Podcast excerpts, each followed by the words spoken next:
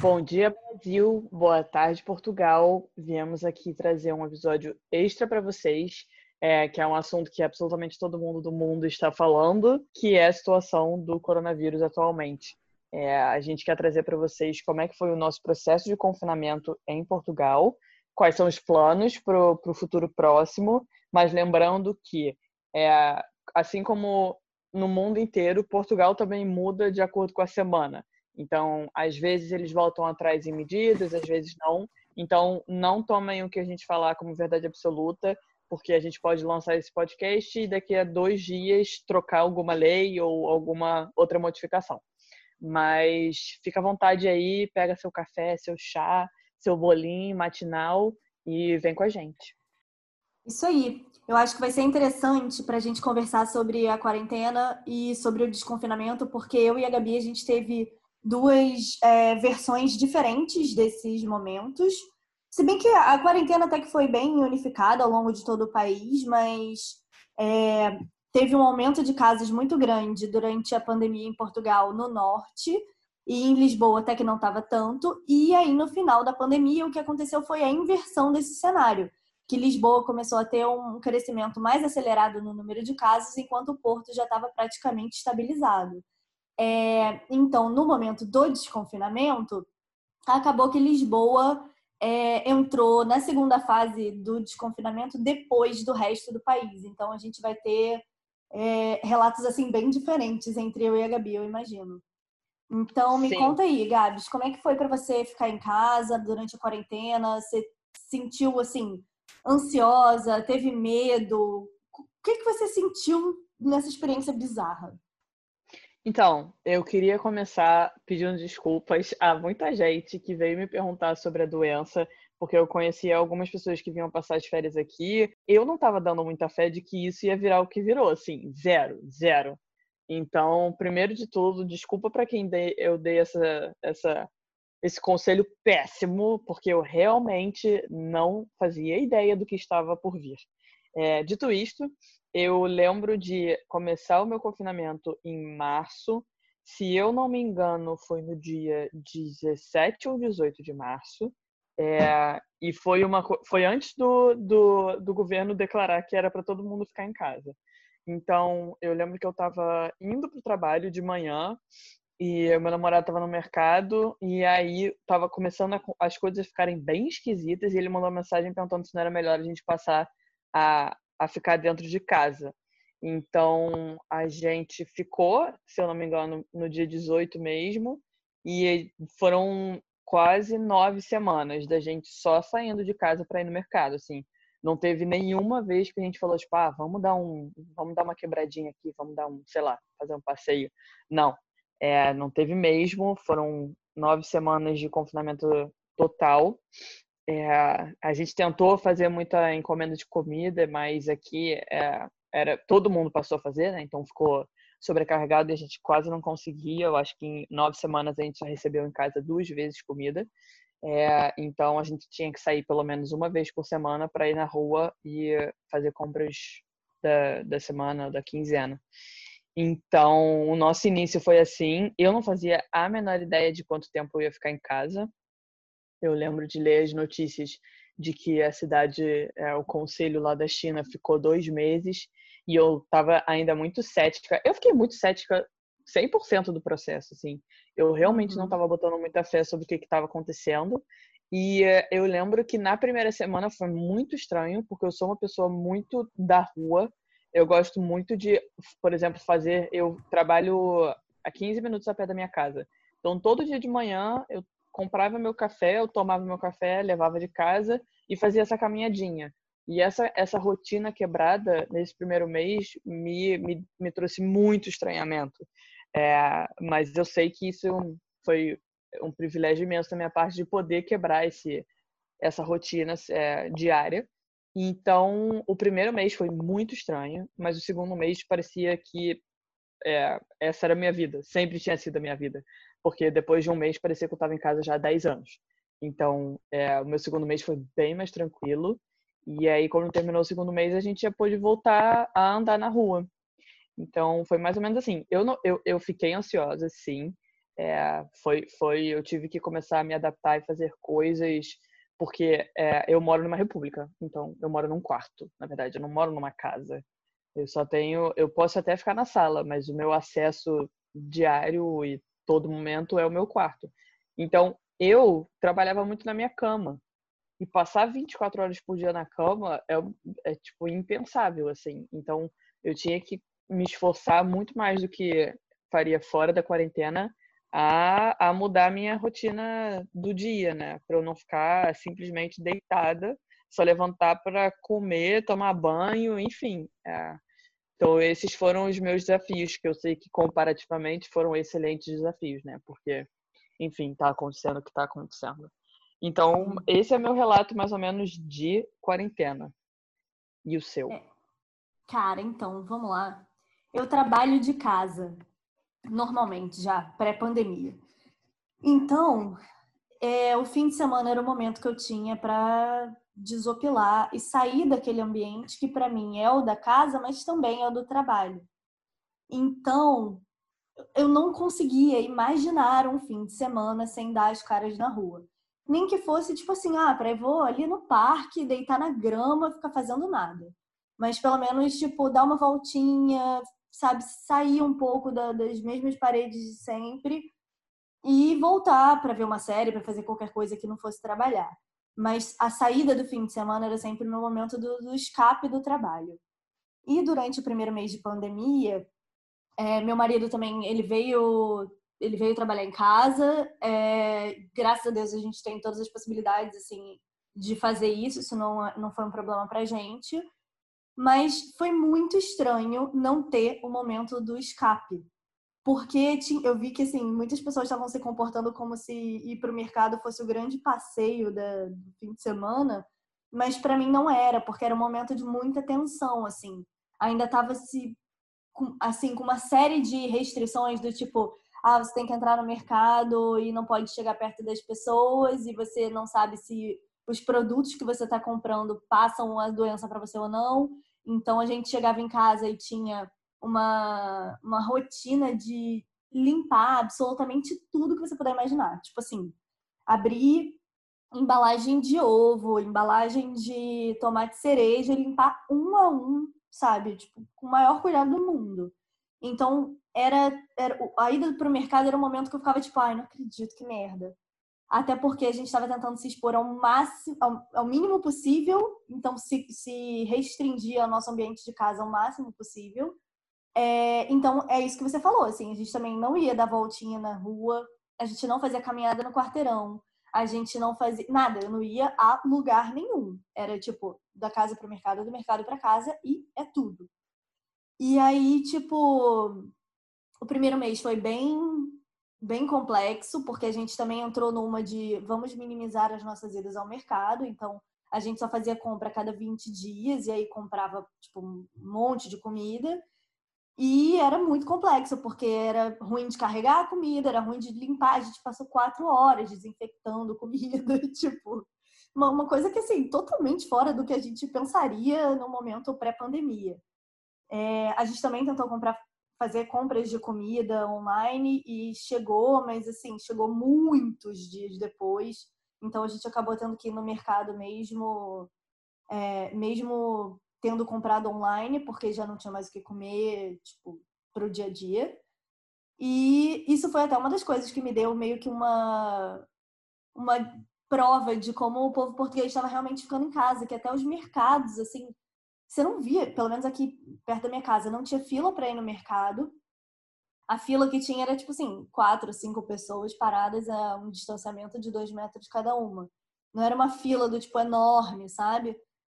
E e você via realmente que as pessoas estavam fazendo um esforço para comprar online e ter que sair o mínimo possível. É, pela janela de casa eu conseguia ver os meus vizinhos o dia inteiro pegando sol na varanda, estendendo uma roupa, fazendo alguma coisa. Então você via que realmente estava todo mundo em casa. Para mim eu senti esse momento de estranhamento assim da minha rotina ser muito alterada. O meu marido tá o tempo todo dentro de casa, ele não sair mais para ir trabalhar, então os nossos horários também foram alterados. A gente passou a acordar mais tarde e dormir muito mais tarde foi muito fácil cair no erro de trabalhar muito a gente estava trabalhando 12 horas, às vezes eu trabalhei 14 horas. Então, assim, é, é aquilo, né? Você fica com. Você produz. Eu, pelo menos, estava produzindo pouco, porque eu estava vendo muitas notícias, e aí eu ficava muito angustiada. E aí eu tentava, tipo, compensar a falta de produtividade, passando mais horas trabalhando, e aí a minha vida era, tipo, acordar, trabalhar e dormir, acordar, trabalhar e dormir. Mas... E mesmo assim, e mesmo assim, quando termina o dia, se sente que não fez nada, né? Exatamente. Mas, por um lado, eu também, assim, acho que o fato das notícias estarem passando tanto na televisão e a gente vê todo o problema que rolou na Itália e na Espanha tão de perto, foi uma boa parte do motivo do povo português ter ficado tão é, com medo mesmo, receoso em relação ao coronavírus e ter se portado tão bem. Então, assim, eu acho que se por um lado é uma droga, assim, para nossa cabeça e a gente acaba ficando meio não é paranoico porque o problema tá lá de fato, ele existe, não é uma mentira, mas assim, você fica muito ansioso, muito agoniado, muito angustiado com uma coisa que você não pode fazer nada a respeito, mas ao mesmo tempo, pelo menos você tá levando aquilo a sério, sabe? É... Mas assim, o segundo mês para mim já foi bem mais tranquilo. Eu acho que é aquilo que você falou, a gente cai numa normalidade mesmo. É... a gente comprou algumas coisas básicas, assim, tipo um, um tapetinho e besteiras, assim, uma corda para a gente poder fazer exercício em casa, o que me ajudou demais, porque a gente estabeleceu um horário que, assim, sete horas da noite era a hora do nosso exercício. Se a gente estava trabalhando, problema. Parava tudo e a gente ia fazer exercício. E isso me ajudou a, tipo, impor limites no meu trabalho, ter a hora certa para fazer as coisas. É, no segundo mês, a gente já começou aí no mercado um pouquinho menos espaçado, tipo a cada 10, 15 dias o que também facilitou muito essa rotina de fazer a desinfecção de tudo e, e, se acostumar a ver a rua de novo, muito aos poucos. Mas a gente continuava sem sair de casa. E a gente conseguiu, pelo menos assim, ah, todo dia a gente vai à noite ver um seriado, a gente vai ver um filme, a gente vai fazer alguma coisa que distrai a nossa cabeça daquele momento pandemia. E assim, a gente tentou ao máximo também não ficar o tempo todo olhando para notícias do Brasil. Eu sou a pior pessoa do mundo para falar sobre isso, porque eu fico vendo todas as notícias de tudo. Eu entrei num looping de ver notícia que não acabava mais e que está rolando até hoje, na real. Mas a gente tentava não ver muitas notícias do Brasil, porque realmente o Brasil estava num momento completamente diferente do nosso. E aí você via, tipo, a galera saindo na rua, dando rolê na praia, e aquilo ia dando uma, uma angústia de falar: Meu Deus do céu, volta para casa, você não sabe o que você tá fazendo. Mas assim, depois que passou o segundo mês, acho que foi tranquilo. E eu já tava mais acostumada, assim, não, não tava sentindo tanto. É, entendi. Só uma observação sobre a, a minha realidade aqui. Toda vez que a gente ia no mercado tinha bastante fila, assim, viu? tipo, todo mundo respeitando o espaço, os dois metros, e todo mundo de máscara, mas estava sempre cheio, sempre cheio. Tudo bem, porque eu vi uma área bastante residencial e no, eu acho que num raio bem grande até só tem um mercado, um pingo doce. Então, meio que era o refúgio para todo mundo, mas toda vez que eu ia tinha fila. Eu já tive Entendi. que ficar uns 30, 40 minutos esperando para entrar. Caramba. Falando agora um pouquinho sobre o momento de poder pisar o pé na rua pela primeira vez, que foi a primeira fase de desconfinamento, que foi no dia 4 de maio. No meu, no meu caso, eu tive bastante noção do que estava acontecendo, porque no dia 4 de maio que eu precisei botar o pé na rua, eu botei o pé na rua. É, não porque eu queria passear, mas porque eu tive que procurar apartamento, porque o meu contrato vai acabar, então não era opcional eu ficar em casa, eu tinha que procurar algum lugar para morar. Uhum. Então eu saí todos os dias da semana, no dia, na, logo na primeira semana de desconfinamento, porque todo dia a gente foi ver um apartamento diferente. É, e aí eu vi que, por exemplo, um, o transporte público ele tinha uma máxima de lotação, né? Não podia ficar muita gente. E não foi isso que aconteceu. Os metrôs estavam bem cheios é, não tinha ninguém para tirar as pessoas lá dentro, para separar por vagão, enfim. É, ficou muito, muito cheio. Eu acho que no ônibus teve bem mais controle, porque o motorista simplesmente parava de abrir a porta, mas no metrô não dá, né? Teria que ser alguém controlando as pessoas. Então eu vi que no, é, tinha alguém controlando se as pessoas estavam de máscara, porque a multa daqui, se você não usar máscara, é de 120 euros. inclusive uhum. fora do metrô, mas dentro da estação. Eu já tomei chamada de guardinha falando que eu estava sem máscara quando eu entrei na estação. É, falha, falha minha, não sabia. Enfim, e aí, é, no caso do metrô, estava muito cheio, bastante cheio. Eu fiquei até. Eu e Bernardo, a gente ficou praticando ser surfistinha, porque a gente não encostava em nada. Então a gente ficava se mexendo pelo, pelo vagão, que nem duas amebas. E ao mesmo tempo, quando você saía do metrô e andava na rua, você via que parecia assim, cidade abandonada. Porque tava, devia estar todo mundo dentro do metrô, porque não tinha ninguém andando na rua. Muito, muito bizarro, assim numa época que era para ter tanta gente pela cidade, não tinha. Então teve uhum. esse esse eh, choque de realidade absurdo, né? Então a minha primeira semana foi assim, a cidade vazia, mas os transportes públicos cheios e eh, só que pouquíssima coisa estava funcionando, né? Porque o que abriu foi loja até 200 metros quadrados, que é bem pouco, então a maioria das coisas ficaram, eh, a maioria das coisas ficou fechada. E, e coisas específicas, tipo cabeleireiro, jardim zoológico, é, poder fazer esporte ao ar livre e etc. Então, foi mais ou menos esse meu processo do primeiro desconfinamento. É, deixa eu te fazer uma pergunta. Os jardins públicos já estavam abertos aí? É, não, não, não, não. Inclusive o Jardim do Morro, que é uma área pública, né, que é que você só, simplesmente chega e senta, tava lacrado com uma fita. Tipo fita de policial quando tem crime. Era exatamente isso. Era exatamente isso. É, da minha experiência foi muito diferente. Eu não saí no dia 4 de maio, eu saí só no dia 10, 11, que foi o fim de semana seguinte. E sim, eu saí porque eu quis sair, porque tipo, eu queria ver como é que tava a rua mesmo. E aí eu fui, fui a pé até um lugar muito, muito longe porque eu estava meio cabreira de entrar em transporte público e ficar fechada. Aí eu fui, fui caminhando, caminhei 5,5 km e meio na ida e 5,5 km e meio na volta por caminhos diferentes. Então deu para sentir bastante como é que estavam as ruas.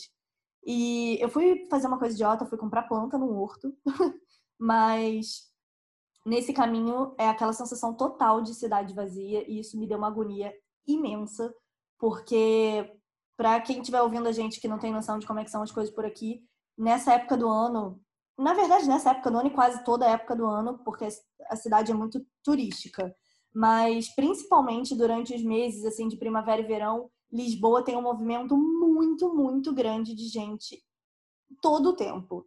Especialmente porque os dias estão começando a ficar mais longos, então você tem muitas horas para aproveitar de sol. E você andar na rua e você não ver ninguém é muito bizarro. E as poucas pessoas que estavam na rua estavam todas de máscara ou máscara e face shield, mesmo que não fosse obrigatório, isso era obrigatório dentro dos espaços fechados. É... Você via também que as poucas pessoas que estavam na rua faziam questão absoluta de evitar passar perto de você. Então, assim, todo mundo estava bem consciente de que não dava para ficar fingindo que nada estava acontecendo. E logo dois ou três dias depois eu tive que pegar um tanto o ônibus quanto o metrô por aí sim por necessidade eu fui fazer uma, uma reunião é, que não podia ser feita por, por é, teletrabalho, né? Não podia ser feita é, à distância, é, porque envolvia tirar fotos, enfim, eu tive que fazer uma reunião. E aí eu entrei na ida no metrô e na volta no ônibus. E nos dois meios de transporte estavam absolutamente vazios. Aqui eu tive uma experiência bem diferente da Gabi, na real, porque o metrô estava e está até hoje entregue às moscas. Você não vê as pessoas pegando muito metrô, você não vê nem assim, nem um terço do que era antes. É, é muito, muito tranquilo você se manter distante das outras pessoas tinha pessoa, é, um, um, vigilante do próprio metrô, verificando se as pessoas estavam de máscara e verificando a quantidade de pessoas dentro do vagão, inclusive pedindo para que elas sentassem afastadas umas das outras. E no ônibus, é, o motor, é isso que a Gabi falou, o motorista realmente estava fazendo esse papel de controle, mas as próprias pessoas já entravam e ficavam afastadas e já entravam, tipo, higienizando mão, fazendo todo aquele ritual, né? Contra a corona.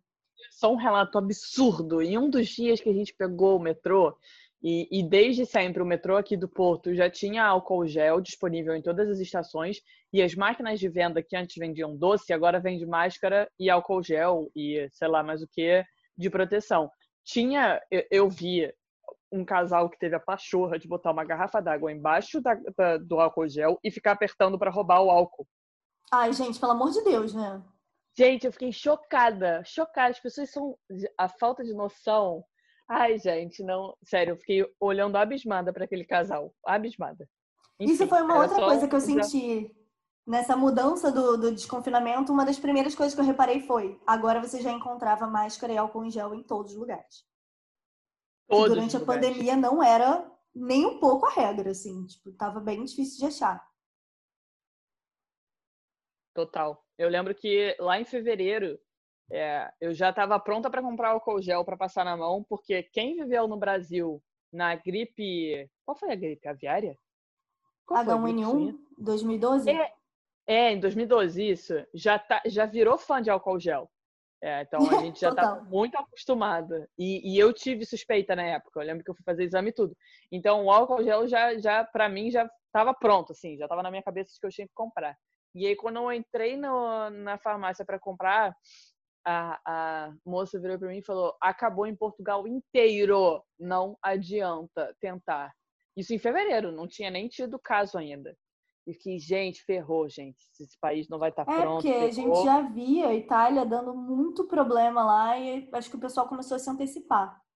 Sim, sim, total. Eu acho que vale até explicar que Portugal dados vizinhos dele, é, teve um, um, resultado muito mais favorável, muito mais favorável, nem se compara, assim. É, tanto que Portugal fechou a, a fronteira para a Espanha, porque era, era da onde estavam vindo muitos casos. Então, Portugal fez pelo menos um bom trabalho de, de cuidar das fronteiras, né?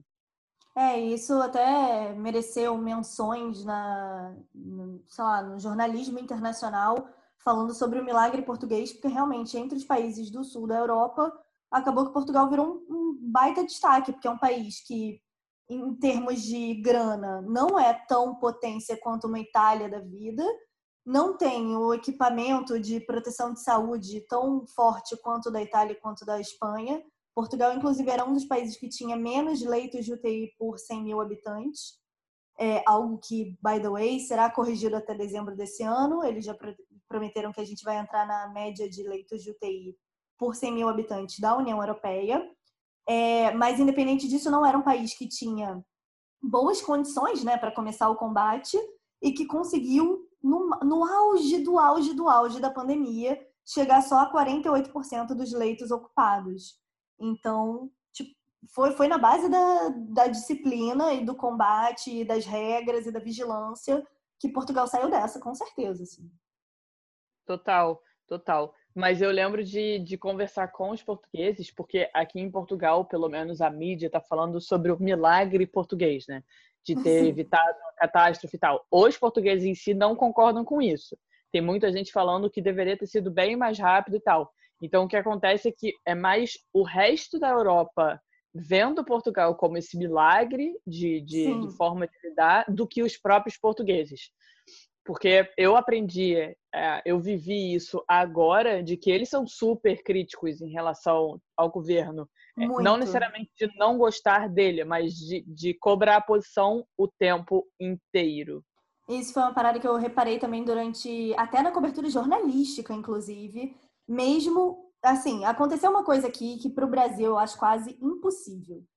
Todos os partidos políticos se aliaram durante o combate do coronavírus no auge da, da pandemia aqui em Portugal, o que é uma coisa impensável. Você vê tipo partidos de direita e partidos de esquerda falando a mesma língua, todos juntos para liberar é, verba e liberar medidas que possibilitassem um combate mais acelerado. Isso achei muito incrível. E eu reparei que realmente assim, os portugueses são muito, muito críticos de das ações do governo, eles estão muito é, alertas para tudo que o governo faz, eles fazem questão de ter opinião. É uma coisa muito doida, assim, eles é, eles reclamam bastante, mesmo quando é o governo que eles escolheram. E isso é uma coisa boa, na verdade, né? Sinal de que eles estão cobrando. Sim, total, total. E, eh, e assim, a minha posição como brasileira é de elogiar ao máximo tanto o presidente Marcelo quanto o primeiro-ministro Costa. Eu achei que foi assim é, um trabalho formidável e a, a, forma deles lidarem com as pessoas são, eu acho ele, eles dois, mesmo não falando de política, dois seres humanos muito humanizados, sabe? Que é uma frase Sim. meio óbvia, mas não é. é dá para ser uma pessoa fria. É, geralmente é isso que a gente vê, mas não, não foi o caso. É, o Costa estava muito em diálogo constante e o Marcelo aparecia muito nos lugares. Marcelo meio fanfarrão, vamos falar disso também, mas é, é, sei lá, eu, eu só tenho elogios a fazer os dois. Sim, mesma coisa aqui. Eu senti muita segurança o tempo todo e isso no momento de uma pandemia que você não sabe se você vai sair na rua, se você vai ficar doente, se vai ter hospital para todo mundo e se vai ter emprego num segundo momento, eles vinham na televisão o tempo inteiro passar segurança para o povo e falar todas as medidas, explicar o porquê de cada coisa. E quando começou a reabrir, eles eram os primeiros a ir no café, eles eram os primeiros a ir na praia, eles eram os primeiros a mostrar, a, a liderar pelo exemplo.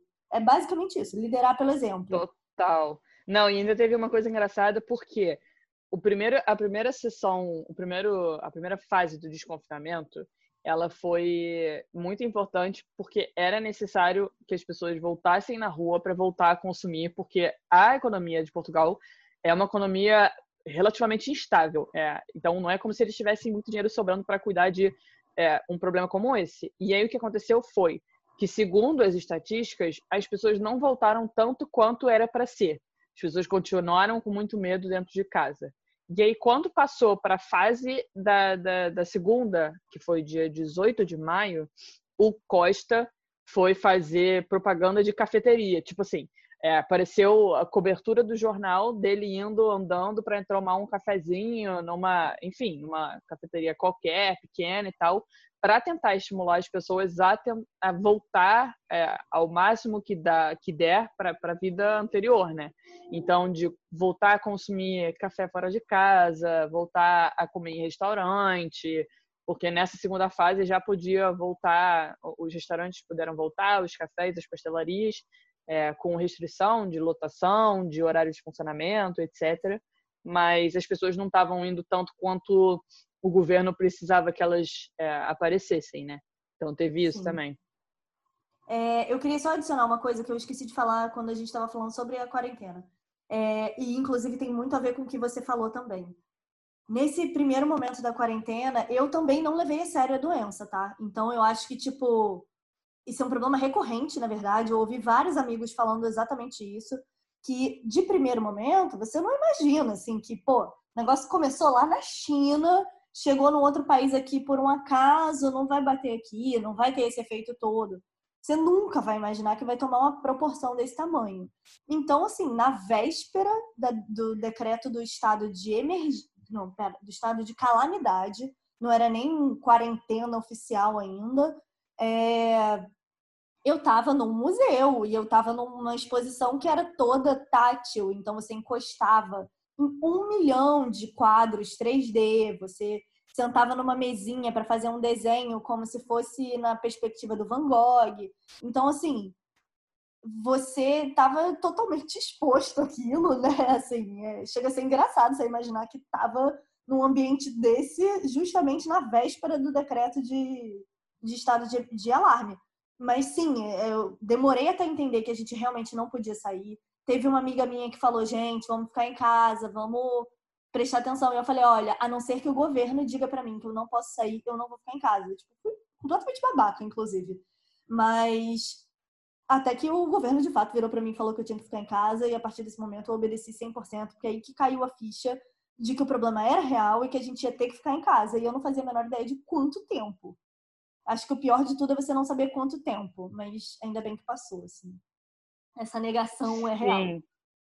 É, eu fiquei pensando nos dois meses, porque eu usei o caso da China como exemplo. Então eu fiquei tipo, tá, são dois meses, Só faltou criar realmente um calendário, assim, contagem regressiva. E acabou que foram exatamente dois meses, né? Foi um pouquinho mais, mas foi exatamente o, o, o, o mesmo caso da China de ficar dois meses com a galera presa em casa. É. Mas uma coisa interessante é que os museus, é, os museus todos abriram, não sei se todos, mas a maioria no dia 18.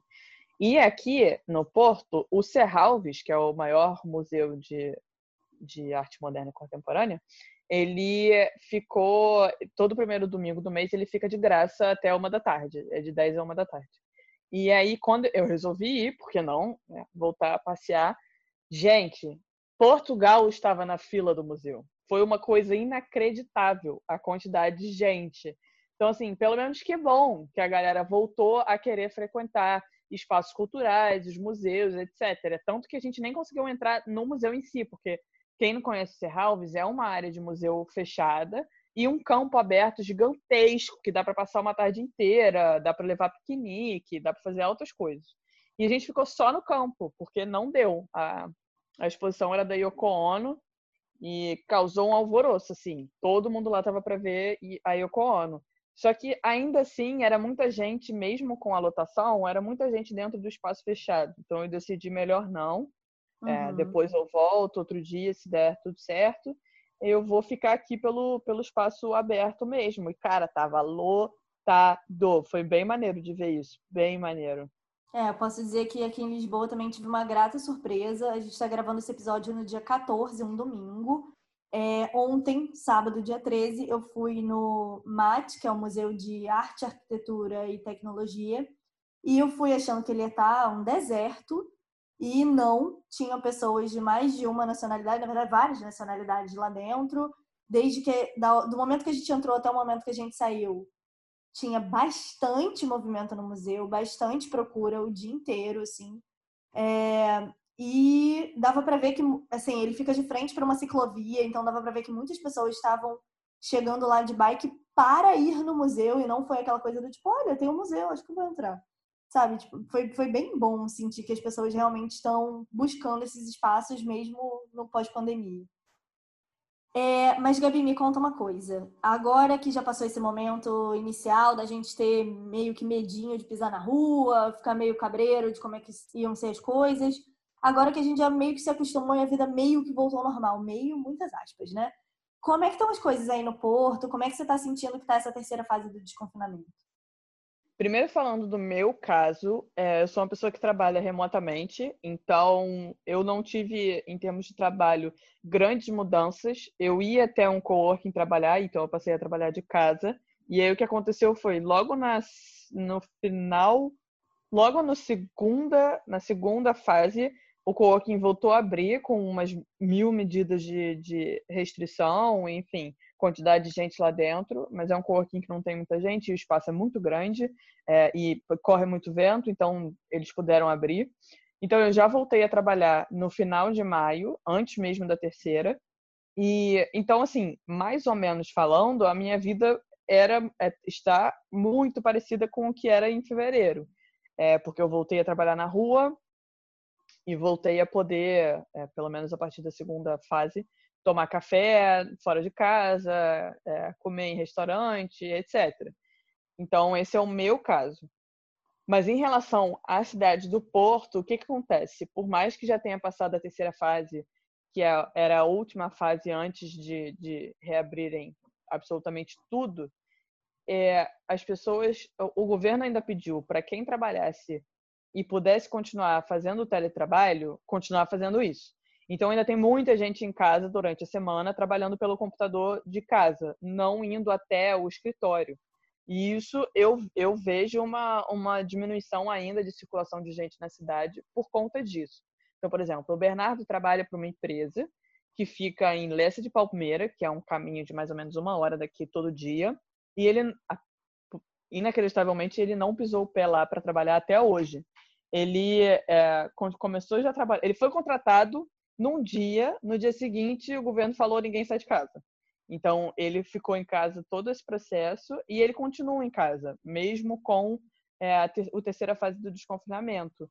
E pelo que eu estou percebendo, muita empresa está começando a adaptar mais ainda esse trabalho de, de ficar em casa, o home office, né? O famoso home office. Então, eu vejo que tem uma circulação de gente bem menor durante a semana, e isso está causando um pouco de desespero, por exemplo, em restaurante.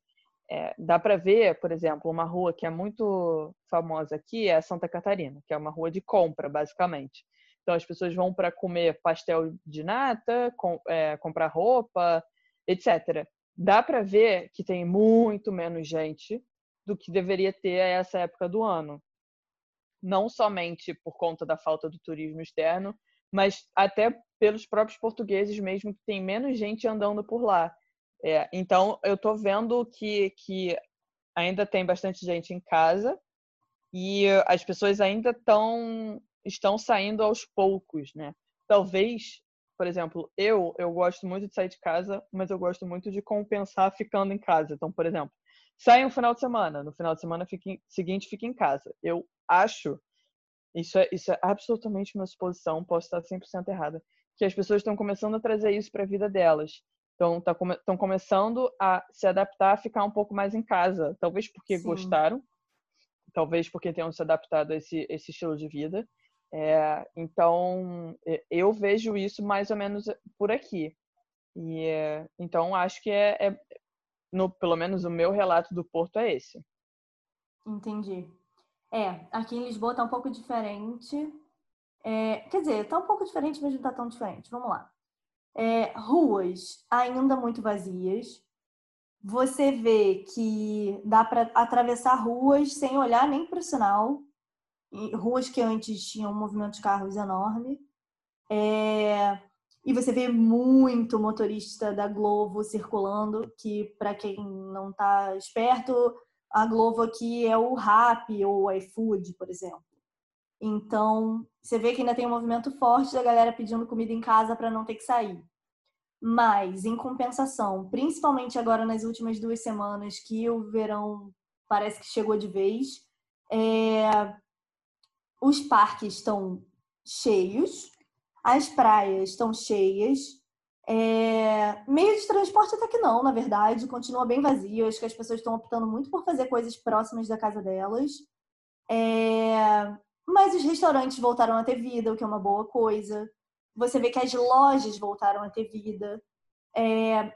Como eu falei antes, a gente está gravando hoje no dia 14. No dia 14, Lisboa, particularmente, ainda não abriu a terceira fase do desconfinamento, ou seja, lojas grandes, acima dos 400 metros quadrados e shoppings ainda não abriram, cinemas também não.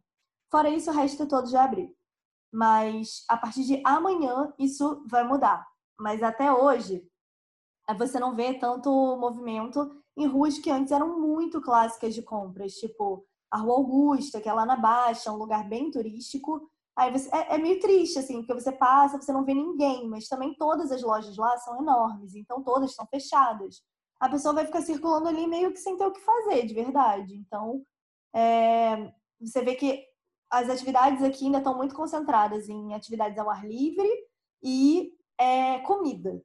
O que para a galera dos restaurantes e dos cafés deve ser maravilhoso mas não não tá longe de estar tá perto do que era antes. A cidade, como não conta com os turistas e como boa parte das pessoas ainda resolveu ficar em casa, é, tá realmente com o movimento reduzido. Então você imagina que tem um negócios assim, principalmente os menores, mais escondidos, que a galera passa às vezes um dia inteiro sem ver um cliente, porque realmente dá para sentir que tá, tá um movimento estranho. Mas assim, pelo lado bom, eu tenho visto muito mais gente saindo nas ruas semanalmente. Eu tenho visto as pessoas voltando a celebrar o verão, que é uma coisa que eu imaginei que não ia acontecer, que elas iam ficar muito assustadas ainda.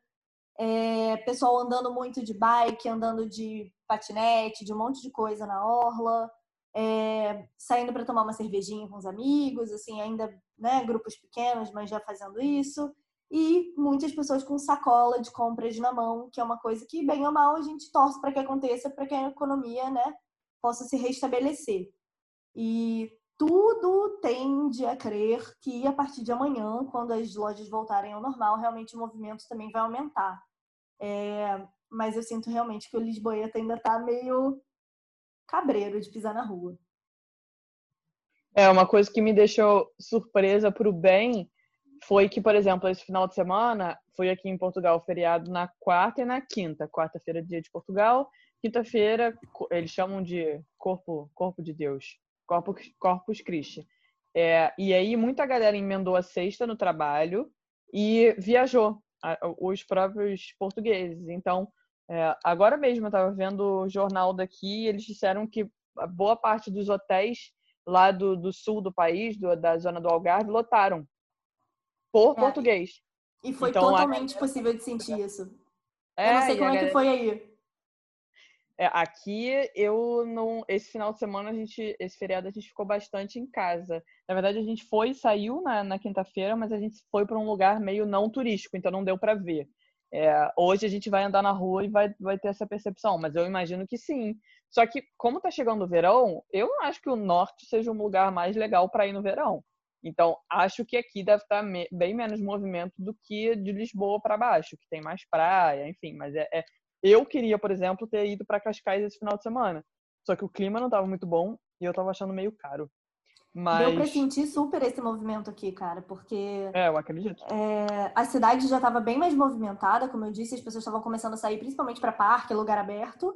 E aí, do nada, você anda na rua no fim de semana e, pera, o parque tá vazio, tem alguma coisa acontecendo.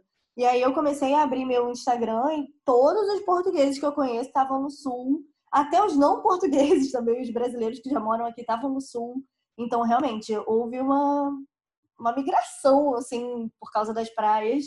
E isso é ótimo, que pelo menos movimenta, assim, a galera lá do sul, tipo, ganha dinheiro com isso. E eles ganham dinheiro principalmente no verão, então o inverno é sempre baixa temporada, baixíssima temporada para eles. Então, que bom que os portugueses estão tendo essa iniciativa, que bom que a galera está chegando junto e vendo isso como uma oportunidade deles aproveitarem o país também. Ah, total. É, eu acho que, assim, na questão do norte, é, começou por aqui, né? A, a, a, entrada da doença foi pelo norte e os casos, é, aos poucos, comparativamente com o resto, mas eles eram muito concentrados aqui. Então agora eles estão descendo, é, Algarve está tendo um aumento de casos, etc. E eu acho que esse medo que o, a, os moradores aqui do norte tiveram acabaram por ser uma coisa benéfica para a diminuição dos casos, porque o que aconteceu? Na última semana, seis dias da semana, não teve nenhum caso novo. E isso é, é tipo, uma vitória, assim. Foram seis dias sem casos novos no Porto. E, uh, isso vai criando uma animação para as pessoas para elas saírem mais de casa, né? Conto com isso, pelo menos. Porque Sim. já tá, já tá na hora da, da, gente perder um pouco do medo. Assim, nem que você use máscara 20, 24 horas do seu dia na rua, é, tudo bem.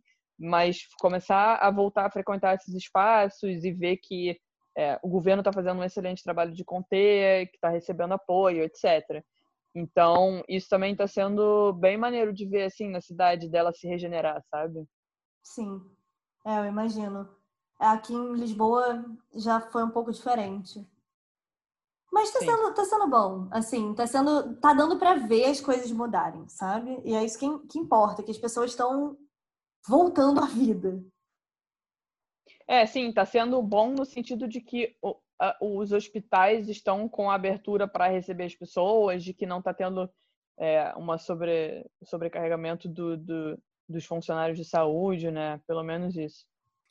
É, uma coisa que eu acho que a gente precisa falar e que tem muita gente fazendo pergunta no Instagram é o seguinte: quando é que os brasileiros vão voltar a circular dentro de Portugal? Gente, a resposta para isso nem o governo tem. É, o que aconteceu recentemente foi que a União Europeia decidiu que a partir do dia 30 de junho ela vai se reabrir para turismo externo ao bloco e que a partir do dia 15, amanhã, 15 de junho, amanhã em relação ao dia que nós estamos gravando, é, vai poder circular para turismo interno no espaço Schengen. Então, se você está no espaço Schengen, é brasileiro e reside em outro país, fica à vontade, já vai poder comprar a sua, a sua passagem, enfim, e já vai estar com o turismo liberado. Agora, para os brasileiros que vêm de fora, eu tomei até uma chamada do nosso advogado Edu, que, que participou com a gente no episódio 3, que fala sobre vistos para Portugal. É, realmente, assim, não tem como a gente dar notícia 100% certa sobre isso. É, existem matérias, principalmente no Brasil, tá? E, e aqui eu queria deixar isso bem claro. Existem matérias no Brasil falando que o Brasil pode ficar fora da lista dos países permitidos para entrar na União Europeia, porque a pandemia está descontrolada no Brasil e os países que estão com a pandemia descontrolada tendem a ser vetados.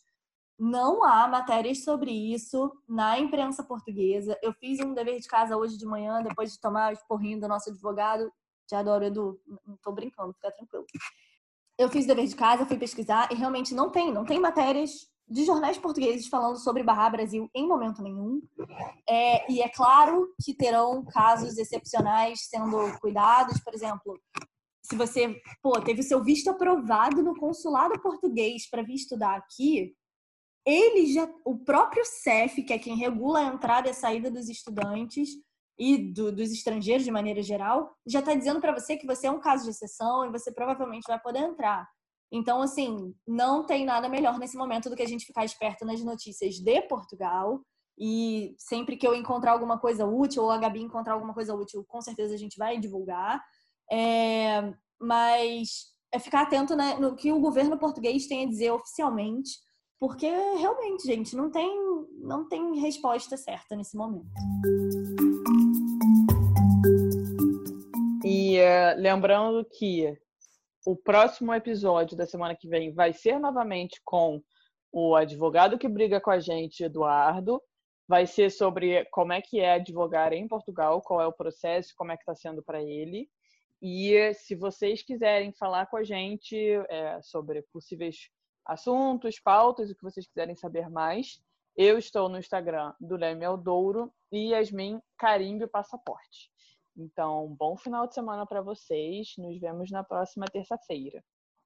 Um beijo. Mandem notícias, mandem sugestões. Até a próxima. E fiquem, fiquem tranquilos, fiquem seguros. Quem precisar ficar em casa, por favor, fique em casa.